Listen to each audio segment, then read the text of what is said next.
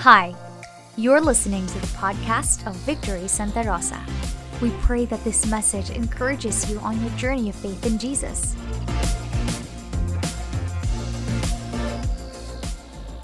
So today, we are starting uh, our new series entitled Unwrapping the, the Present. No? And sino rito naka-receive na kayo ng mga gifts, exchange gifts, no? Uh, gifts na kasi nga November pa lang dumami na yung mga Christmas party. Kaya ngayong December medyo maluwag na, no? Kasi nga dati lahat December, ngayon November busy na. No, ah, grabe no, nag-iiba na talaga yung panahon. Kaya nga sa dami ng Christmas party na kailangan nating atenan, kailangan naka-ready rin no ang ating bulsa para sa pagbigay ng regalo. Ang daming mga exchange gift na nangyayari no. And uh, alam ko na excited tayo no for us when every time na nag-open tayo ng gift no. Ngayon iba na eh no ang mga exchange gift, meron ka ng uh, may request ka na at may Shopee link na or Lazada link no kung ano yung gusto mong ma-receive. Kaya minsan kahit wag mo na ibalot eh kasi alam mo na no kung ano yung marireceive mo. But this time no in this series we will uh, unwrapping the present that God gave gave to us no the greatest gift of all that we receive from God, it is His one and only Son, Jesus Christ, no, na pumunta dito sa mundo natin. And yun yung i-unwrap natin. Yes, we know already, or we knew already, ano ba yung ginawa ng uh, Panginoon sa atin, ni Jesus Christ, and what we are celebrating this season. But let us, no, see ano pa yung ipapakita ng Panginoon sa atin dito sa regalo na binigay niya sa ating lahat, no? And meron na tayong kasabihan, no? Or meron tayong motto, no? Sabi, uh, maybe yung iba sa inyo, no? Ito yung paniniwala nyo, to see is to believe. No? Parang ganyan, no? To see is to believe. Parang mga witness lang, no? Pag witness, kailangan kung ano yung nakita mo, yun yung paniniwalaan mo at yun yung sasabihin mo. That I hope and I pray in this season that we are celebrating right now, we already saw or witness the gift of God in our lives, and that is Jesus Christ. And that's what we are sharing also to others. So ready na ba tayo to unwrap the present of God in our lives? Can we all stand up in reading the Word of God? And open your Bible in uh, John chapter 1 the Gospel of John, chapter 1, starting on uh, verse 1 up to uh, verse 18. We will read together. So if you are there, let us all read. In the beginning was the Word, and the Word was with God, and the Word was God. He was in the beginning with God. All things were made through him, and without him was not anything made that was made. In him was life, and the life was the light of men. The light shines in the darkness, and the darkness has not overcome it. There was a man sent from God whose name was John. He came to as a witness to bear witness about the light that all might believe through him. He was not the light, but came to bear witness about the light. The true light which gives light to everyone was coming into the world. He was in the world, and the world was made through him, yet the world did not know him. He came to his own, and his own people did not receive him. But to all who did receive him, who believe in his name, he gave the right to become children of God, who were born not of blood, nor of the will of the flesh, nor of the will of man, but of God. And the Word became flesh and dwelt among us, and we have seen his glory, glory as the only Son from the Father, full of grace and truth. John here witness about uh, John bore witness about him and cried out, This was he of whom I said, He who comes after me ranks before me because he was before me. For from his fullness we have all received grace upon grace. For the law was given through Moses, grace and truth came through Jesus Christ. No one has ever seen God, the only God who is at the Father's side. He has made him known. Let us all pray. Father, thank you for the reading of your word. Help us, Lord, to understand and even to reveal to reveal to us what the true meaning, Lord God, of how we are celebrating this season, Lord. Thank you, Lord. Bless your word. In Jesus' name, amen and amen. Sige po, pwede na tayong uh, maupo. At uh, ngitian mo naman yung katabi mo. At uh, sa inyong ngiti ng inyong mga mata. At batiin niyo siya ng Merry Christmas. Ayan, baka mamaya magregalo yan sa iyo, no? And uh, o kaya mag-aginaldo, no? So, excited na yung iba sa atin, no? Kasi nga, during this season, ang daming nangyayaring mga reunions, no? Mga Christmas party na nagmimit talaga. And uh, yung kinuwento ko nga sa inyo last uh, week, I think, no? Simula bata ako, meron kaming reunion na inaatinan and uh, doon, no? Laging merong uh, aginaldo, no? Na tinatawag tayo. So, going back to what we have uh, read a while ago, dito makikita natin no how John uh, the beloved no ito si John the beloved yung part ng uh, nasa inner circle ni Jesus remember si John ay siya yung laging kasama rin ni Jesus no yung uh, uh, si Juan si Pedro at si uh, Santiago no yan yung mga ano eh, si Peter James and John yan yung palaging kasama ni Jesus and even John si siya lang yung nag-iisa na hindi umiwan kay Jesus even nung pinako si Jesus sa cross. And ganun ka-close si John no, kay Jesus. And through this uh, gospel, gustong ipakita sa atin, no, even up to this day, no, gusto ipakita ni John to all who believe, who put their faith in Jesus, kung sino talaga si Jesus Christ sa buhay natin. And it was uh, written by John, mga early ano AD 70 to 90 no? Anang uh, kumbaga matanda na si John and marami ng mga Christians, marami ng mga followers, mga believers si Jesus. But uh, yung iba nahihirapan na no na maniwala kasi ang dami ng mga teachings na lumalabas, ang dami ng theology about Jesus Christ. So that's the reason why John has to write this gospel for us to be able to see the things that Christ did in our lives. No, even up to this day, no. Yun yung titingnan natin, no, dun sa binasa natin. Sige, puntahan natin, no. Verse 1, it says there, in the beginning was the Word, and the Word was with God.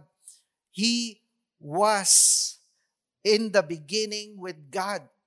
So dito makikita natin, no, in the beginning, very familiar sa atin. So gustong ipakita ni John na Jesus Christ, yung word dyan, it's Jesus Christ, meaning He was in the beginning. So kaya nga, kung titingnan natin, Genesis 1, kung paano kinreate ni Lord itong mundo natin and even us, He started in the beginning. God created heaven and earth. No? And God, uh, nung nagsalita si Lord, sabi niya, magkaroon ng liwanag and nagkaroon na ng liwanag. No, ganun, the same way, ito yung word no, na sinabi ng, ng ating uh, Panginoon. No? Kung i-highlight natin yung mga word dyan, makikita natin no, sa Bible nyo, it is uh, in a capital uh, letter, no, yung word, no, meaning a plural, in plural form. No? Balik tayo sa English uh, 101 natin, no, English elementary natin. Kasi nga, it pertaining to a person. Because John has to prove no, na si Jesus Christ na nandoon na siya kahit noon pa man. Para ipakita lang sa mga tao for us na naniniwala sa ating Panginoon. Panginoong Hesus kung sino talaga ang ating Panginoong Hesus. Ang ibig sabihin po ng word no in the, in the original language it means logos. No, ang ibig sabihin po ng logos reason or analogy or a speech that express coming from the thought. No, yun po yung ibig sabihin ng ano ng logos. Diyan din ang galing yung uh, word o yung nilalaro ng anak natin, no? yung Lego. No? Uh, diyan ang galing yun. And in this, pinapakita lang ni, ni Lord sa atin yung reason why Christ came into this world. It says in verse 3, all things. Sabi nga natin, all things. All things were made through Him. And without Him, without Him, was not anything made that was made. Without Him. Because every one of us, we are all created for Christ. We are all created for Christ. Kaya pag tinignan mo yung katabi mo, kahit hindi ka nag-agree, ginawa yan ng Panginoon para kay Kristo. Ginawa yan ng Panginoon para kay Kristo. Kahit na nakapikit yan at tulog na. Ginawa yan ng Panginoon para kay Kristo. We are all created for Christ. So, if we are all created for Christ, what are those? Ano ba yung na-receive natin? Bakit ba kailangan pang magkatawang tao ni Kristo dito sa mundo na, na ito? Bakit kailangan pang bumaba ng Diyos sa mundo na ito para sa atin? Kasi nga, ang nangyari, nung ginawa tayo ng Panginoon, we are all perfect. The image of God is in us. Meaning yung glory ng Panginoon nakikita niya sa atin. Yung liwanag ng Panginoon nakikita sa buhay natin. Pero nang dahil sa kasalanan, ano yung nangyari? Nang dahil sa kasalanan, nawala yung glory ng Panginoon sa buhay natin. Nang dahil sa kasalanan, nawala yung liwanag ng Panginoon sa buhay natin at nabuhay tayo sa kadiliman ng mundo na ito. When you look at the, or you studied that word, no? Dun sa, in the beginning was the word. Expression ni Lord yun, not physical, but in spirit.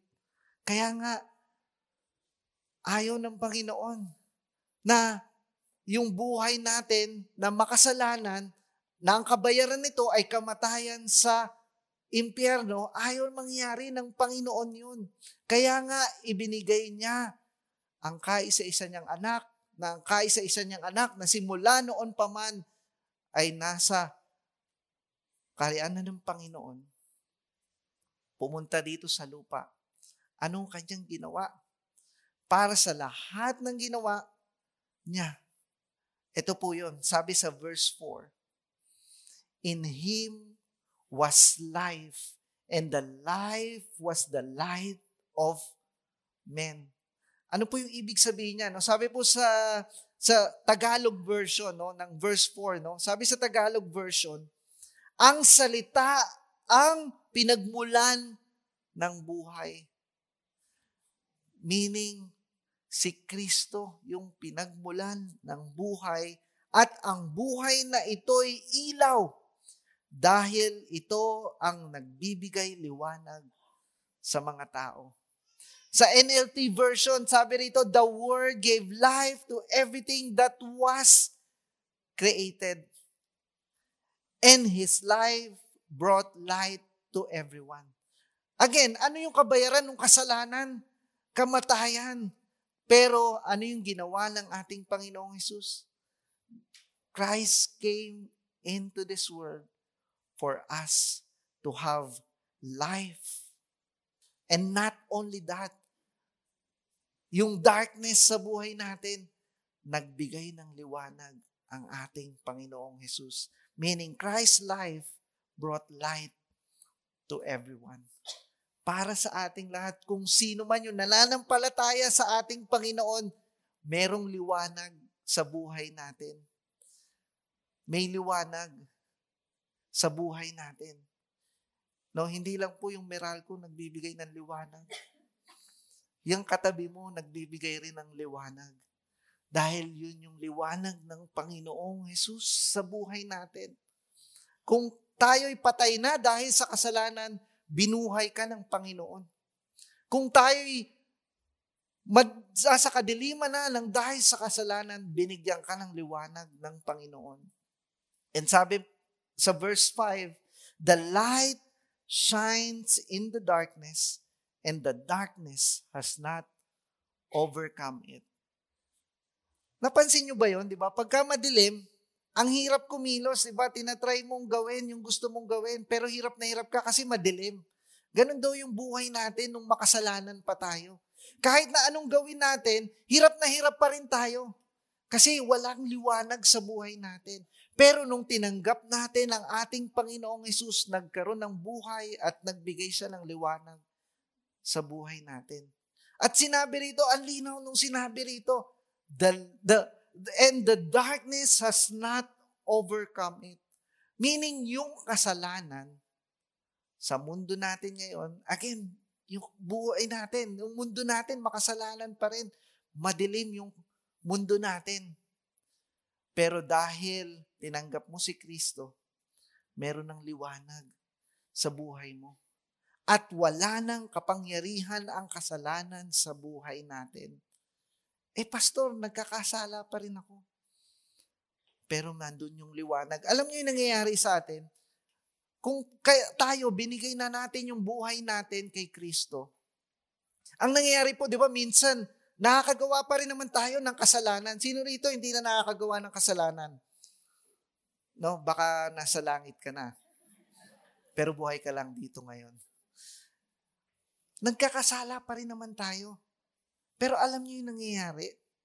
Dahil niliwanag yung Panginoon, kahit na lumayo ka na sa Panginoon, minsan di ba yung nare-realize mo mali talaga kasalanan tong ginagawa mo. Pero nung wala pa si Kristo sa buhay mo, kahit na alam mo kasalanan to, pero mas, kasalanan, wala, dilim pa rin, no? parang wala na lang sa'yo na gawin ang mga bagay na ito.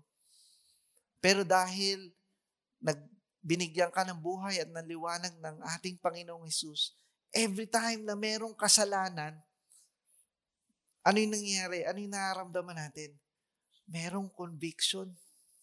Alam nating kasalanan. Bakit? Kasi nandun yung liwanag ng Panginoon sa buhay natin. At yun yung kapangyarihan ng liwanag ng Panginoon sa buhay natin. Kaya nga, ang Panginoon yung magbabago ng buhay natin, hindi tayo. Yung liwanag na yon, yung magbabago ng buhay natin, hindi tayo. At patuloy na magniningning ang liwanag na yon. And then sabi sa verse 6, ito na yan, mas pinaliwanag pa sa atin ni John the Baptist, hindi na si John the Beloved, no? si John the Baptist, siya yung pinsan ni Jesus. No? And then, ito yung sinabi niya, no? Verse 6, there was a man sent from God whose name was John. He came as a witness. And even us, kung si John witness, tayo rin witness kasi tayo yung nakareceive ng liwanag. Sabi rito, he came as a witness to bear witness about the light that the all might believe through him. He was not the light, but he came to bear witness about the light. Then the true light which gives light to everyone. Verse 9 was coming into the world. He was in the world and the world was made through him. Inulit lang uli ni John the Baptist, no? Pinaliwanag uli sa atin. He came to his own, meaning sa kanyang sariling bayan na pinili yung Israel. And his own people did not receive him. Hindi siya mismong sarili niyang mga chosen people na pinili niya. Hindi siya tinanggap. But for all of us, ito yung maganda. Sabihin mo, good news. Ito yung tinanggap natin. In verse 12, but to all who did receive Him, who believed in Him, He gave the right to become children of God. Wow! Tayong mga naniwala at tumanggap, ginawa tayong anak ng Diyos. Sabi sa verse 13, who were born not of blood, of blood, nor the will of the flesh, nor the will of man. Hindi po dahil sa kagustuhan mo, dahil ipinanganak ka na na kilala mo na yung Panginoon. Hindi. Dahil sa kalooban ng Diyos, kaya tayo nandito ngayon. At naging anak tayo ng Diyos. Hindi po aksidente ang lahat. Dahil yun ang kalooban ng Panginoon, kaya nakaupo ka ngayon. Kahit natutulog ka. Hindi, joke lang. Galit na galit. Ano? Hindi, lahat po tayo. Kalooban ng Panginoon na maging anak ng Diyos. Grabe po, no?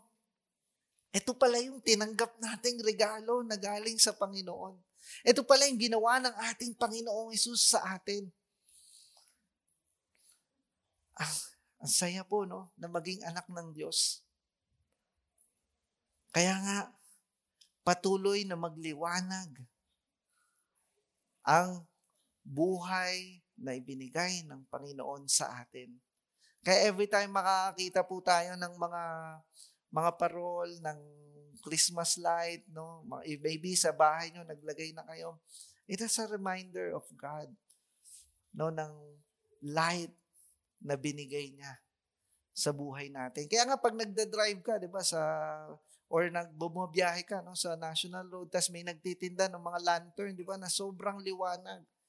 That's the light, no. Pero Lord, wag naman sobrang liwanag, baka maaksidente na ako at ma ibang liwanag na yung makita ko. That's the light of God in us. But wait, there's more. Hindi pa tayo tapos. Ito pa yung isang i-unwrap natin. Sabi sa verse 14, And the Word, the reason, became flesh in us. Christ became man. God became man in Christ.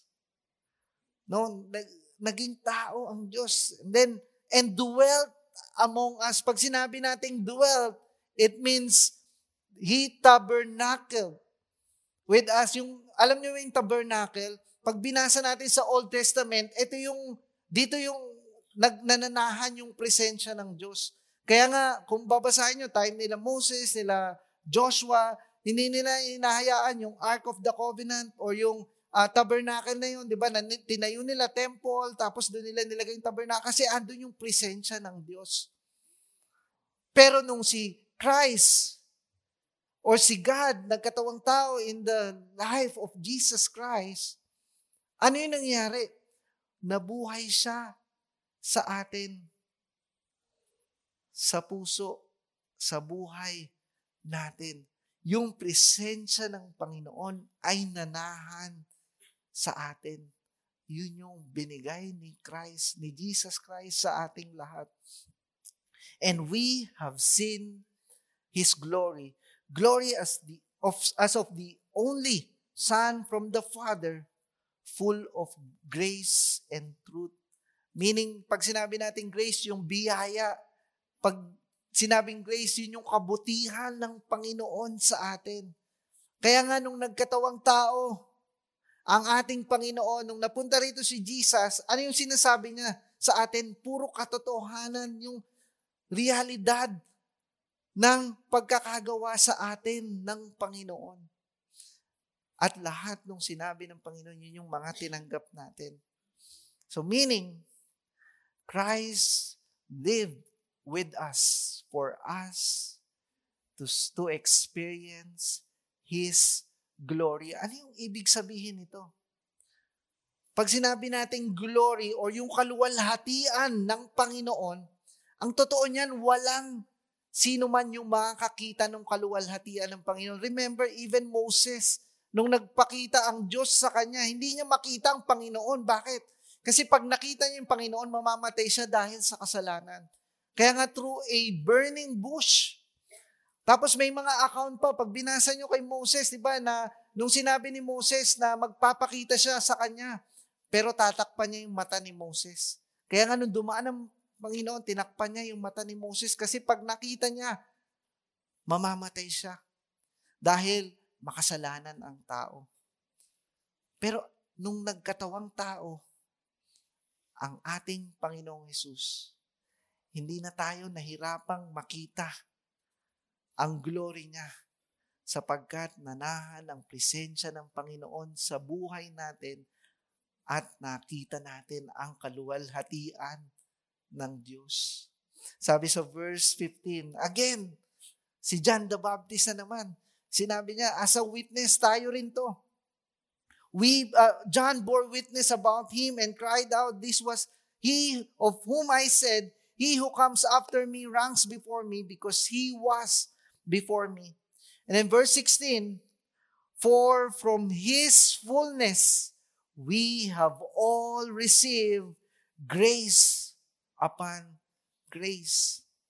For the law was given through Moses. Ito yung mga command na binigay ng Panginoon. But grace and truth came through Jesus Christ. I like this last verse in verse 18. No one has ever seen God. Wala pong nakakita sa ating Panginoon na nag-iisang Diyos natin who is at the Father's side. He has made Him known. Pero nang dahil kay Kristo, nakita natin yung kaluwalhatian, naranasan natin yung presensya ng Diyos. At yun ang dahilan kung bakit nabubuhay tayo ngayon. Hindi lang natin sineselebrate ngayon ang kapanganakan ng ating Diyos na si Jesus. Kundi every day of our life, we are celebrating the life that Christ gave to us. And that's what God wants us to share to others. No, yung light na yon magningning sa buhay natin upang makita ng iba. At kung sila man ay nabubuhay sa kadiliman, magkaroon din ng liwanag sa kanilang buhay. At tanggapin din nila at manahan ang presensya ng Panginoon sa kanilang buhay. Yun po yung katotohanan na natanggap natin sa Panginoon. Yun yung biyaya at katotohanan na tinanggap natin kay Jesus Christ. In summary, Christ came to give us life. Tingnan mo nga yung katabi mo. Buhay ang Diyos sa Kanya, di ba? Buhay ang Diyos. Buhay ang Diyos sa buhay natin. At yun yung binigay ng ating Panginoon. Yun yung regalo na binigay ng Panginoon sa atin. Ang saya lang, no? Dati naman, alam naman na natin eh, yung ginawa ng ating Panginoong Isus, pero hindi natin na-enjoy yung regalo na yon na binigay ng Panginoon. Pero ngayon, dahil binuksan na natin at tinanggap na natin. Hinayaan nating manahan ang Panginoon. Panginoong Yesus sa buhay natin. Kaya nakikita na natin ang kaluwalhatian ng Panginoon sa buhay natin. This has been the Victory Santa Rosa podcast. To see more church updates, you can follow us on Facebook and Instagram at Victory Santa Rosa.